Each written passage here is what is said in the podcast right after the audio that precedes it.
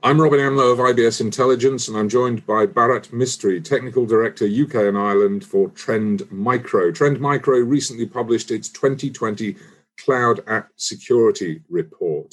Detections of malware, credential theft, and phishing emails, all showing double digit year on year increases last year.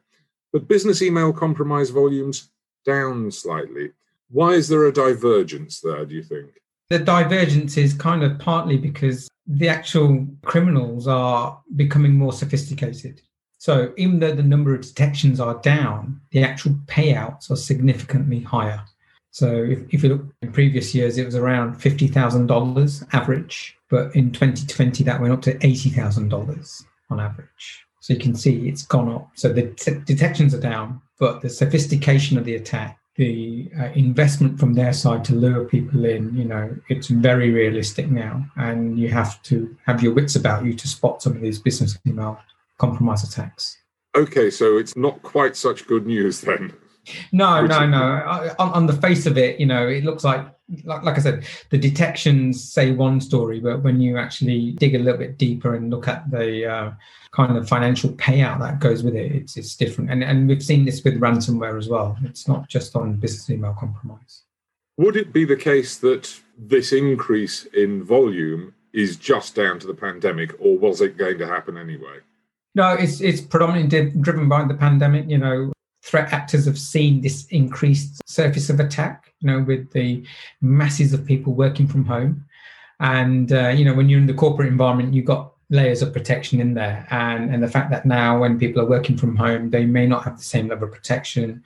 They may be using personal devices. And, and so, you know, threat actors are kind of leveraging that attack surface. Secondly, they're also kind of playing on, I would say, that fear and uncertainty around the global pandemic and luring people in to clicking on links and things like that. One of the reasons that's depressing, as far as I'm concerned, is that we've talked about malware, we've talked about phishing for years, and people are still falling for it. The, the thing is, it's hard to distinguish from a human point of view what is malware and what isn't or what is phishing and what isn't. When we see the sophistication if, if, if i just take one kind of example here you know we saw a rise in credential stealing uh, threats out there. And these were highly targeted attacks at what would be the c suite in an organization and they were done on the back of like a password recovery or a pass- password expiry context. And when you click on the link when you look at the website it looks like your own corporate website you know, when you look for the obvious markers, oh yeah, and, and most people, you know, the human eyes is trained to look for very simple signs to make a very rapid decision.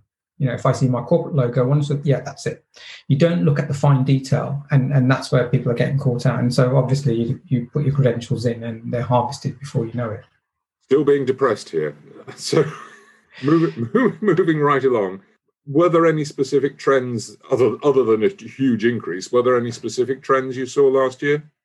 What's surprising is really how email is still the number one threat vector that people are using.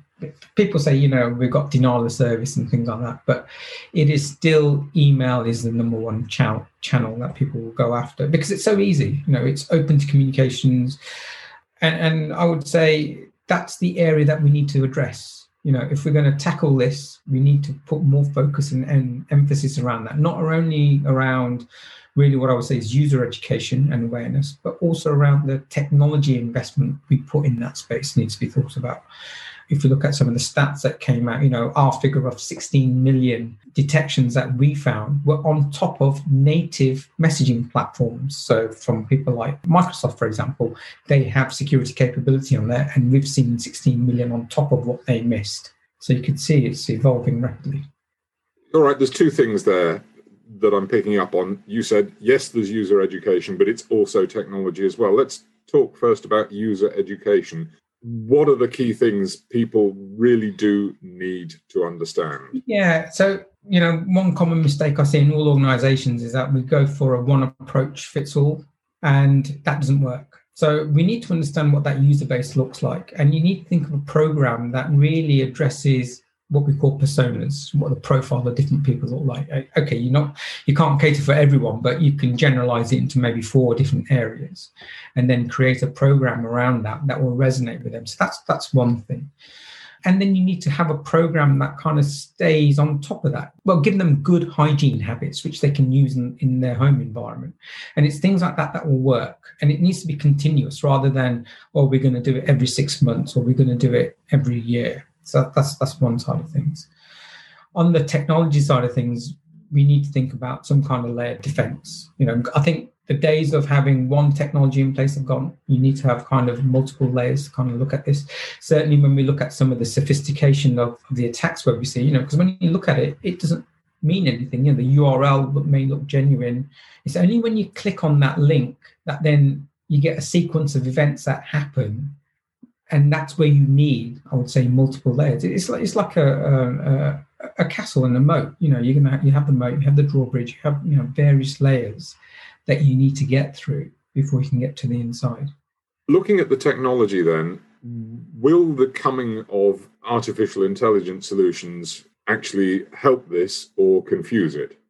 No, no, uh, it, it, will definitely help. Um, certainly, from a Trend Micro point of view, we use it. We have something called writing styles or author analysis. So we look at mails that uh, have gone into an inbox and we will create like a model pattern of the language used, the grammatical structure of it, the frequency of certain words, who the mails go to.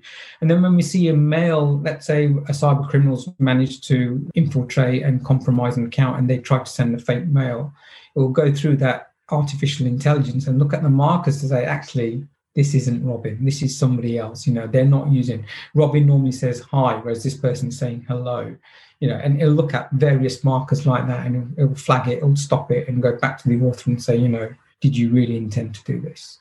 We've been looking at the trends from 2020.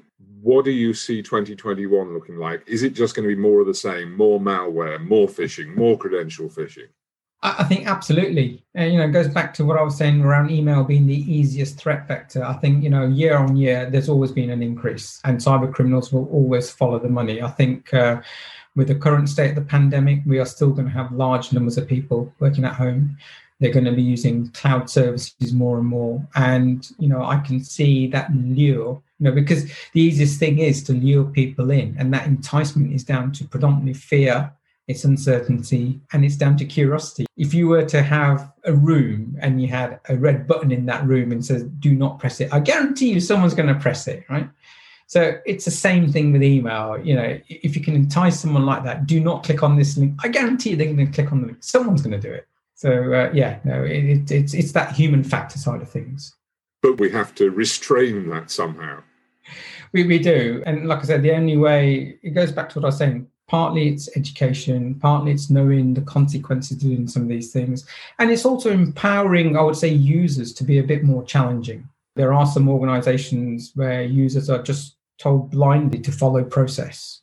And that's where some of these attacks are being you know uh, highly effective because they'll see uh, they're just kind of watching emails come in and just following the action that they need to do without questioning it. You know if someone says oh we need to do a 200,000 pound transfer into this account they may do it and if they see who it's been sent from from the CFO or someone like that they will doubly do it they won't kind of question it and say is this right or not and i think it's a level of trust and, and empowering employees to have that kind of conversation with with um, people in the C-suite, really.